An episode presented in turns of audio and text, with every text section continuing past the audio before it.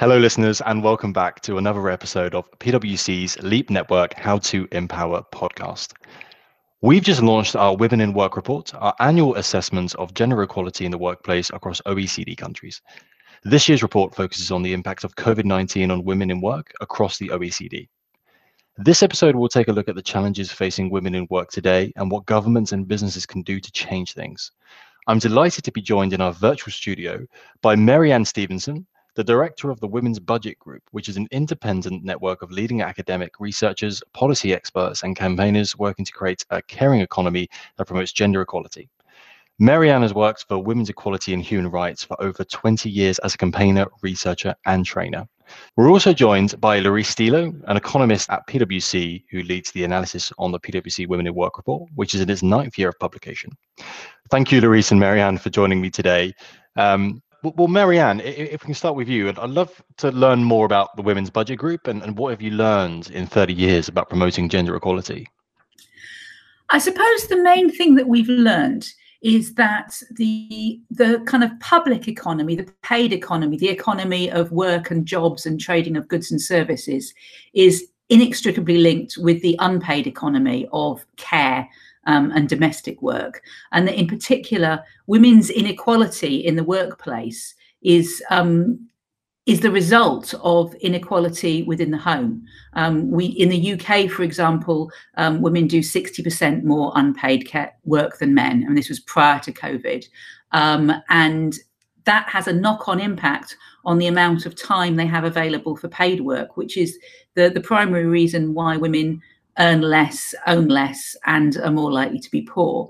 Um, and that's not just women who have children, because obviously employers will make assumptions about what women are likely to do in the future, even if they don't have children or have no intention of ever having children. Women face discrimination in the workplace because of that assumption that they will be doing more care than men. Uh, has that changed over the last 30 years? I mean, I imagine there's been marginal improvements, but I guess the story that I've that I've seen certainly over, over the years is that it's getting better, but there's still a, a long way to go. It has changed. I mean, certainly public attitudes have changed. So 30 years ago, when um, the British Social Attitudes Survey asks a series of questions, including, you know, what, how far do you agree with the statement that you know it's it's a man's job to go out and earn money, and it's a woman's job to stay at home and look after the family? And attitudes there have changed significantly. Um, we've seen women work, moving into the paid workforce in increasing numbers, um, and particularly mothers being far more likely to work than ever before, and mothers of younger children staying in, in the labour market. What hasn't changed so much is the amount of unpaid work done by men. Um, so that has been more resistant to change, um, which means that large numbers of women in paid work are doing a, a double shift of unpaid work when they get home. Um, and we saw that, we'll probably talk about that more later on, but we saw that during the pandemic when women were doing significantly more unpaid work than men, particularly when schools and nurseries were closed. Well, I guess that leads us nicely to the to this year's report. So, so Larice, can you talk us through the main findings of, of this year's Women in Work report? Uh, I guess one of the one of the key issues is the impact of COVID nineteen on women in work. And can you, can you give us an overview of, of how the pandemic has affected women in, in particular?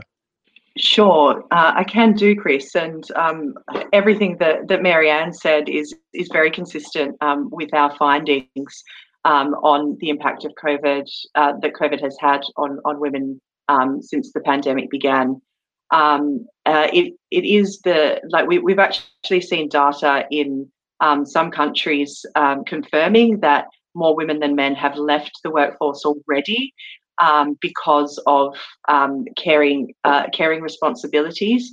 Um, if we look at unemployment data across the OECD in our analysis, unemployment has increased more for women than men in in 2020. Um, and the reality is also that the pandemic is um, not only amplifying these pre-existing gender inequalities in care, um, but it's also really hitting hard um, the industries um, that you know more women work in um, contacts contact intensive service sectors like retail um, and accommodation. so it's if nothing is done, it's uh, the analysis shows that it's it's just going to get worse, and women will actually leave the workforce permanently. And that's a problem not only for um, not only for women's economic empowerment and gender equality, but also a problem for economic growth and and productivity. For for example, with you know with job retention schemes still in place in many countries, um, the full impact of COVID nineteen um, probably hasn't been realised. Um, and in the UK, for example, like current furlough data, if that's indicative of future employment trends, we're going to see a larger number of women facing the risk of job loss um, than men once schemes like the coronavirus job retention scheme um, comes to an end in April. But I think um, in terms of uh, what we expect to see going forward, based on our analysis of the OECD unemployment forecasts, um, we're estimating that uh, you know after nine years that we've been publishing this index, nine years of progress towards better gender equality across the OECD, the trend is actually going to reverse over the next two years of reporting. Um, and we're, we're, going to see a fallback um, to 2017 levels of gender equality by the end of 2021. And perhaps even more worrying than that is that damage might not be able, like we might not be able to recover fully from that damage. The longer the like the, this higher burden of care on women lasts, um, the we won't just reverse progress towards gender equality, um, but um, in order to recover just even to the same levels where where um, that we were going to be at pre-crisis, if we're going to fully recover to that by 2030, we need the speed of progress to be twice as fast as it has been historically, and that's difficult to achieve. God, I, wow, um, that's a, I mean, really, really upsetting to hear. And uh, how does that? I guess how does a picture different across the OECD and I guess how does that vary across the UK as well? Yeah, so I mean, if we look at like what um, where everyone was at sort of pre-pandemic, um, uh, the end of 2019, Iceland and Sweden continue to be the top performers on our Women in Work index, and New Zealand's actually moved up into third place. Um, and over the longer term, like government policy has been a strong driver um, of, of this, this strong performance. Um, if you if you think about the UK, um, the UK actually did well in 2019. Progress was nearly twice as fast as the OECD average, um, with um, yeah growth growth across all indicators of our index. I think one of the issues for the UK is that this progress wasn't spread evenly across regions. For the first time, we actually saw regional inequalities increase across the UK. And, and what that means is that we saw lower performing regions on the index, such as the Northeast, the Northwest, the West Midlands, uh, Yorkshire, and the Humber, um, they increased their performance only slowly. Where re- whereas regions at the top end of the table that perform well, such as the Southwest, Scotland, Northern Ireland, um, showed faster progress. So what that that uh, came down to was that there was a larger difference between the higher performing and lower performing regions. Um, so disparities increased. And Mary-Ann, you know, we, we had a catch up prior to re- recording this this podcast, and we talked about some of the the leading countries, you know, at, at the top of the report. What what learnings can we take from them? Well, I think one of the, the big things is the importance of leave policy, actually. Um, if you look at the Nordic countries, um, they tend to have uh, much more equal models of leave for parents when they have a new child. So in the UK, we have um, quite a long period of maternity leave, um, a year, nine months of which is paid, um, but only two weeks paternity leave. And then there is this so called shared parental leave, which isn't actually shared parental leave, it's transferable maternity leave. So men are only entitled to it if if their um, female partner is entitled to it themselves and is willing to transfer it. Um, and the reason that's important is because the patterns that are set when a couple first become parents in terms of who's responsible for looking after children on a day-to-day basis tend to get quite fixed quite quickly we know in the UK that the majority of couples before they become parents want to share care equally, um, or certainly much more equally than, than their parents did. Um, you know, most fathers to be want to have more involvement in the lives of their children than, say, maybe their fathers did in their lives. Um, but the, the leave policy we have doesn't allow that. It makes it very hard for men to take leave. The, the number of men who take shared parental leave is very low, partly because the rates of pay are so low. Um, and in most heterosexual couples, the man is the main um, earner, is going to earn more than his female partner. So it for him to take a, a big pay cut is has a bigger impact on on family finances. If you look at the, the Nordic countries, where care is shared more equally in those first few months, the first year after birth, you can see that that continues um, later on in children's lives. So fathers are more likely to um, to be responsible for childcare, more likely to work part time. Mothers are more likely to stay in the labour market, likely to work longer hours, um, and both parents are able to see themselves both as as as workers and earners and also as carers. And so I think if we if we changed our leave system to be something close to that that we see in the Nordic countries, that could have a really big impact on women's working lives, not just when they have small babies, but throughout their working lives. For sure, and I imagine that that's one step to you know, I, I, think about the women's, the vision of the women's budget group is to create a care economy that promotes gender equality. And I guess, you know, that that's you know what the Nordic countries are doing, you know, and uh, the, the like you said, the the parental care, uh, equal rights, and so on. You know, what, what more can we be doing, uh, you know, to to get closer to to to gender equality? Well, last year we um, published a report of our Commission on a Gender Equal Economy, um, and the chair of that commission, Diane Elson, always talks about the need to um, recognize, reduce, and redistribute unpaid care. So she will say, you know, you need to recognize the impact that unpaid care has on women's lives. You need to reduce it through um, childcare, through um, social care provision, and you need to redistribute it between men and women. Um, so, in terms of the reduction side of it, one of the things that we're calling for um, is a care led recovery from coronavirus.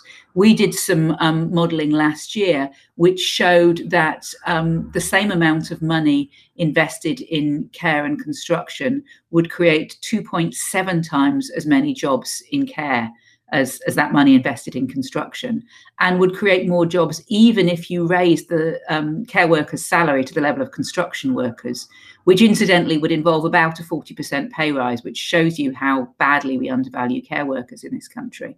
Um, mm. So if the government's thinking about you know how we deal with the the looming jobs crisis which is is going to happen when the furlough scheme eventually ends um, one of the best things it could do is is invest in the care sector. Um, not only would it create very many more jobs um, but it would also solve the crisis in social care um, which we you know we know has existed in this country for years and has got worse significantly worse in the last few years. Mm-hmm. Know, I have I have loads of disabled friends and, and colleagues who, uh, you know, I, I stayed months upon in the hospital and, uh, and are really really struggling with their care. So I I completely agree with you. And and, and Larice, uh, you know, going back to the the, the policies and, and, the recoveries, um, you know, towards gender equality, do, do those scenarios also come true uh, in in the women uh, women work report? Yeah, um, definitely, Chris. I think um, everything that, that Mary-Ann has said um, is very consistent with what we found as well. Um, I think the uh, the um, the investment by the UK government and also other governments is um, directed more towards male-dominated industries for the in terms of the economic recovery. And um, one, like I think, probably the biggest thing um, that the government can do is invest in industries like the care industry, um, where you know that will support um, more jobs for women. But I think the other thing that they they need to do is think about how we retrain and reskill women for jobs in high growth sectors um, high growth sectors that are going to that are going to support, say, the transition to net zero, um, renewable energy, um, and jobs that will be sustainable and fulfilling for women going forward, um, and not only improve their career prospects, but also uh, inc- improve um, economic growth and the productivity of the economy. Um, so I, I, think that's that's another topic that that we think is really important.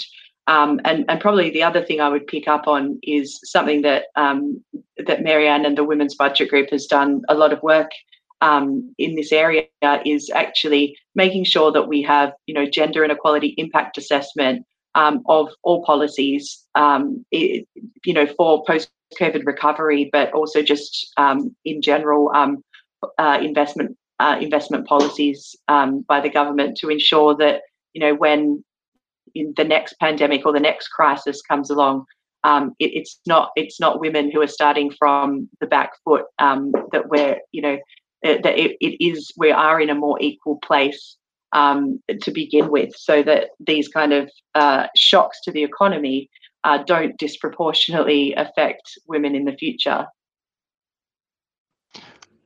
Well, I mean, who would be for that, right? And, uh, and I think looking at the theme for this year's International Women's Day, I know it's the, the, the hashtag choose to challenge. How can we challenge businesses and governments to empower more women in the workplace? Uh, Mary-Ann? Well, I think one of the big things that, that businesses can do is um, get in advance of what uh, leave policy, you know, what the legal minimum is on leave policy. And we've certainly seen some businesses do that in the UK where they're kind of equalising leave entitlements for women and men. They're offering longer periods of, of paid leave for fathers as well as, as for mothers um, and finding, you know, significant numbers of men wanting to take up that leave. Um, and I think that makes a real difference. I think we you know we need to be in a situation where employers recognize that men as well as women can have caring responsibilities but that also that, that care is part of our lives um, you know we all we all need care at points in our lives most of us will end up caring for somebody else at points in our lives we can't separate out um, our kind of working professional selves from the rest of our lives. We need to find ways in which we can we can do both, be both um, uh, an employee, a worker, and a carer. Yeah, I'm completely with you. Uh, and Larice? Um, I, I, think one thing that we picked up on um, was just the need to reinforce um, gender pay gap reporting. Um, the PwC was actually um, PwC UK was one of the first organisations to voluntarily publish um, gender pay gap data, and I, that was back in 2014. Um, and uh, this year, the the government, um, like with the pandemic, there was um, the requirement for gender pay gap reporting last year um, was taken away, and this year they've actually pushed back the deadline. I think from April to October. Um, but uh, we're very much encouraging um, organisations and our clients and uh, to continue to report that um, that data. Uh, you know, it's the kind of data that the Women in Work Index relies upon to to, to bring to the forefront what the issues are. Um, and uh, uh, along with that, um, uh, there's also um, a need to to publish more data on, I think, the ethnicity pay gap and um, PwC has also recently become the first professional services firm in the UK to start publishing that. Um, so, you know, committed to taking action to sort of address these disparities and support and empower women um, and ethnic minorities in the workplace is, is something that we're encouraging um, to all businesses. Well, look, I, I agree, Larice, and you know I love how PwC leads on this. You know, I've, I've said it before and on other podcast episodes, but I'm I'm hugely biased. But I, I love how PwC do do lead on on topics such as this, uh, and I think, you know, to from what I've heard, you know, the damage to women's progress from the pandemic will be extremely hard to repair, particularly if governments and businesses don't act to address this. And and I think you've given you've both given our, our listeners um, hopefully some really eye-opening, shocking stats uh, and, and, realities that that need to be addressed, and given them some really good ideas and empowered them to go have that conversation to to raise this and hopefully start to drive change. But look, that draws us to a close of another episode of our How to Empower Leap Network podcast. Like this has been really, really interesting discussion. I'd like to thank Larice and Mary-Ann for, for joining me. Thank you so much. To you, our listeners, thank you for tuning in. And as always, please, you know, if you'd like to share your thoughts, we'd love to hear from you. Uh, please do so by getting in touch using the hashtag PwC underscore leap. If you'd like to find out more about the Women's Budget Group, visit their website at www.wbg.org.uk,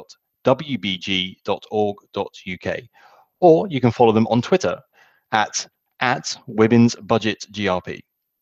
And finally, don't forget to subscribe to keep up to date with future episodes. But once again, thank you so much for listening. See you next time.